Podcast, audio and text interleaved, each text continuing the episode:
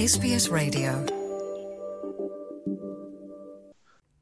Australia ਦੇ ਆਦੀਵਾਸੀ ਅਤੇ Taurus Strait islander ਲੋਕਾਂ ਦੇ ਸੱਭਿਆਚਾਰਕ ਪ੍ਰੋਟੋਕੋਲ ਦੀ ਪਾਲਣਾ ਕਰਨਾ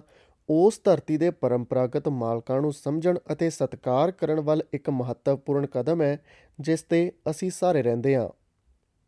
ਸੈਟਲਮੈਂਟ ਗਾਈਡ ਦਾ ਇਹ ਐਪੀਸੋਡ ਕੁਝ ਮਹੱਤਵਪੂਰਨ ਪ੍ਰੋਟੋਕੋਲਾਂ ਦੀ ਜਾਣ ਪਛਾਣ ਹੈ ਜੋ ਕਿ ਸਾਡੇ ਵਿਵਹਾਰ ਨੂੰ ਪ੍ਰਭਾਵਿਤ ਕਰ ਸਕਦੇ ਨੇ ਅਤੇ ਆਸਟ੍ਰੇਲੀਆ ਦੇ ਮੂਲ ਨਿਵਾਸੀਆਂ ਦੇ ਵਿਲੱਖਣ ਗਿਆਨ ਅਤੇ ਰੁਤਬੇ ਦਾ ਸਨਮਾਨ ਕਰ ਸਕਦੇ ਨੇ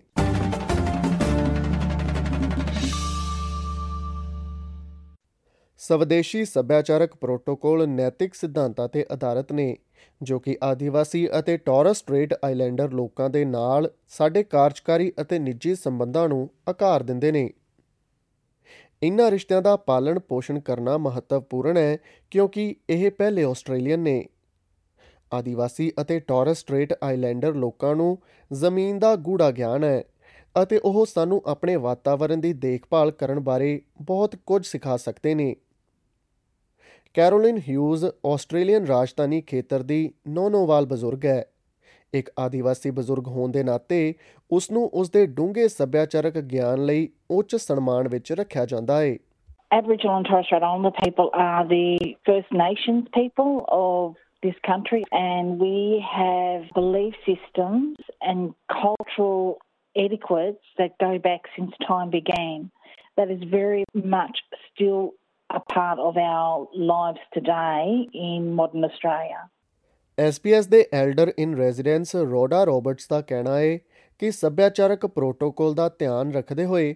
ਅਸੀਂ ਆਪਣੇ ਪਹਿਲੇ ਆਸਟ੍ਰੇਲੀਅਨ ਲੋਕਾਂ ਦੀ ਜ਼ਮੀਨ ਅਤੇ ਉਹਨਾਂ ਦੇ ਪ੍ਰਾਚੀਨ ਅਭਿਆਸ ਨਾਲ ਅਟੁੱਟ ਸੰਬੰਧ ਨੂੰ ਸਵਾਰ ਕਰਦੇ ਹਾਂ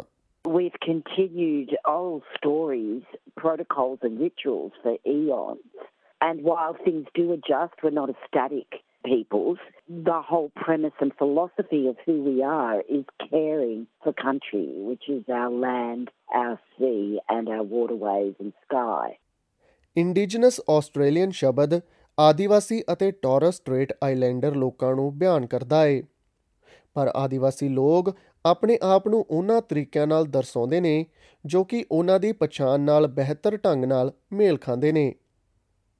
ਕੈਰੋਲਿਨ ਹਿਊਜ਼ ਆਪਣੇ ਆਪ ਨੂੰ ਨੋਨੋਵਾਲ ਔਰਤ ਦੱਸਦੀ ਹੈ It's appropriate to call us Aboriginal or Torres Strait Islander. I prefer to be called a Ngunnawal woman because that is my country. So my country is my language group and my tribal group and that tells other Aboriginal people where I come from. ਉਦਾਹਰਨ ਦੇ ਲਈ ਕੁਰੀ ਸ਼ਬਦ ਦੀ ਵਰਤੋਂ ਅਕਸਰ New South Wales ਜਾਂ Victoria ਤੋਂ ਕਿਸੇ ਵਿਅਕਤੀ ਦੀ ਪਛਾਣ ਕਰਨ ਲਈ ਕੀਤੀ ਜਾਂਦੀ ਹੈ ਮੁਰੇ ਸ਼ਬਦ ਕੁਈਨਜ਼ਲੈਂਡ ਵਿੱਚ ਵਰਤਿਆ ਜਾਂਦਾ ਹੈ ਅਤੇ ਤਸਮਾਨੀਅਨ ਆਦੀਵਾਸੀਆਂ ਨੂੰ ਪਲਾਵਾ ਕਿਹਾ ਜਾਂਦਾ ਹੈ Torres Strait Islander Cape York ਪ੍ਰਾਇਦੀਪ ਅਤੇ ਪਪੂਆ ਨਿਊ ਗਿਨੀ ਦੇ ਵਿਚਕਾਰਲੇ ਟਾਪੂਆਂ ਦੇ ਸਵਦੇਸ਼ੀ ਲੋਕ ਨੇ ਅਤੇ ਮੁੱਖ ਤੌਰ ਤੇ ਮਿਲੇਨੇਸ਼ੀਅਨ ਮੂਲ ਦੇ ਨੇ ਥਾਮਸ ਮੇਅਰ ਇੱਕ ਟੌਰਸ ਸਟ੍ਰੇਟ ਆਈਲੈਂਡਰ ਹੈ ਅਤੇ ਮੈਰੀਟਾਈਮ ਯੂਨੀਅਨ ਦੇ ਨਾਲ ਰਾਸ਼ਟਰੀ ਸਵਦੇਸ਼ੀ ਅਧਿਕਾਰੀ ਹੈ All First Nations have slightly different cultures, but there is a real clear difference between Islander culture and Aboriginal culture. And so Islanders like to be recognised as distinct Indigenous peoples for this country. ਇਨਾ ਵੱਖ-ਵੱਖ ਆਦੀਵਾਸੀ ਲੋਕਾਂ ਨੂੰ ਮਾਨਤਾ ਦੇਣ ਲਈ ਆਦੀਵਾਸੀ ਅਤੇ Taurus Strait islander ਦੋਵੇਂ ਝੰਡੇ ਆਸਟ੍ਰੇਲੀਆ ਦੇ ਰਾਸ਼ਟਰੀ ਝੰਡੇ ਦੇ ਨਾਲ-ਨਾਲ ਲਹਿਰਾਏ ਜਾਂਦੇ ਨੇ ਕੈਰੋਲਿਨ ਹਿਊਜ਼ ਦੱਸਦੀ ਹੈ ਕਿ ਅਸੀਂ ਸਹੀ ਨਾਵਾਂ ਦੇ ਤੌਰ ਤੇ ਸਵਦੇਸ਼ੀ ਐਬੋਰੀਜਨਲ ਟੌਰਸ ਸਟ੍ਰੇਟ ਆਈਲੈਂਡਰ ਅਤੇ ਕੰਟਰੀ ਵਰਗੇ ਸ਼ਬਦਾਂ ਦਾ ਹਵਾਲਾ ਦੇ ਕੇ ਉਹਨਾਂ ਪ੍ਰਤੀ ਆਪਣਾ ਆਦਰ ਦਰਸਾਉਂਦੇ ਆ Never abbreviate Aboriginal. It is really, really offensive. Never refer to us as an acronym um, like ATSI, which is short for Aboriginal and Torres Strait Islander.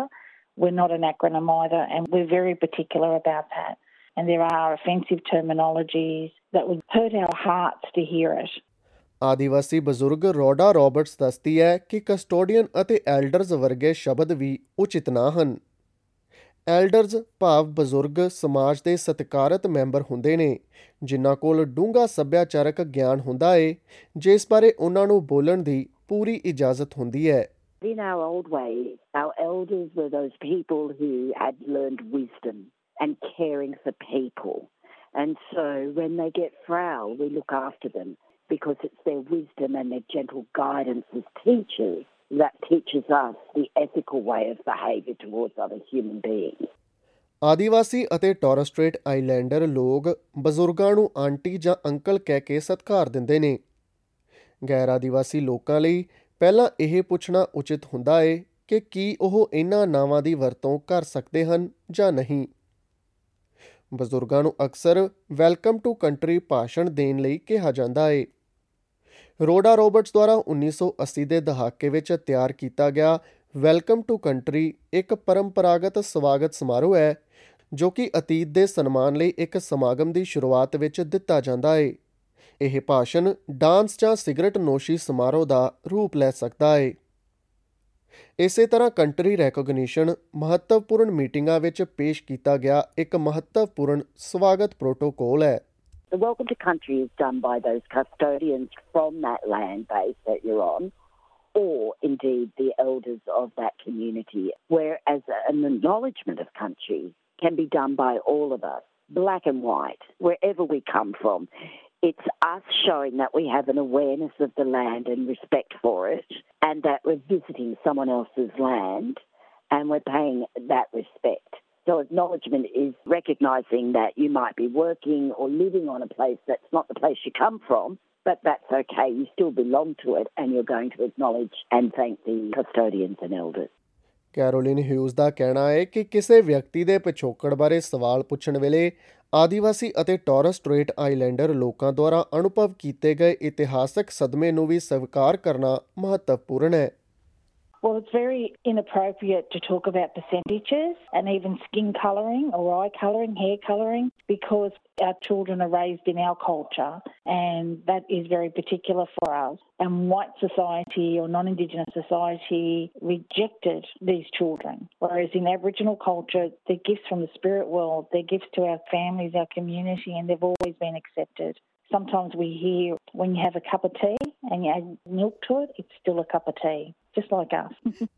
ਹਾਲਾਂਕਿ ਥਾਮਸ ਮੇਅਰ ਕਹਿੰਦੇ ਨੇ ਕਿ ਸੱਭਿਆਚਾਰਕ ਪ੍ਰੋਟੋਕੋਲ ਨੂੰ ਨੈਵੀਗੇਟ ਕਰਦੇ ਸਮੇਂ ਸਤਿਕਾਰਯੋਗ ਸਵਾਲ ਪੁੱਛਣ ਤੋਂ ਨਾ ਝਿਜਕੋ I suggest that people don't feel like they're going to be offensive as long as they come from a place that is genuine and respectful. You know, it's fine to ask questions about how best to do things in relation to protocol with Indigenous peoples. And then the most important thing is then to listen and accept the explanation and move forward respectfully. SBS Elder in Residence ਸਾਨੂੰ ਯਾਦ ਦਿਵਾਉਂਦਾ ਹੈ ਕਿ ਸੱਭਿਆਚਾਰਕ protocol ਦਾ ਵਿਚਾਰ ਸਰਵਵਿਆਪਕ ਹੈ ਅਤੇ ਇਹ ਜ਼ਰੂਰੀ ਤੌਰ ਤੇ ਸਾਡੇ ਸਾਥੀ ਮਨੁੱਖਾਂ ਨੂੰ ਮਾਨਤਾ ਦੇਣ ਬਾਰੇ ਹੈ It's about kindness and compassion. For me personally as a Widgeable woman, protocol has always been part of our life cycle. And the fact that we are still doing it is just an incredible feeling of contentment. It's a real grounding. But at the end of the day, I always go, it's just good manners. ਇਹ ਜਾਣਕਾਰੀ SBS ਤੋਂ ਮਲੀਸਾ ਕੰਪਨੀਓਨੀ ਦੀ ਮਦਦ ਦੇ ਨਾਲ ਪੰਜਾਬੀ ਭਾਸ਼ਾ ਵਿੱਚ ਪਾਰਸ ਨਾਗਪਾਲ ਦੁਆਰਾ ਤੁਹਾਡੇ ਅੱਗੇ ਪੇਸ਼ ਕੀਤੀ ਗਈ ਹੈ। You with SBS Radio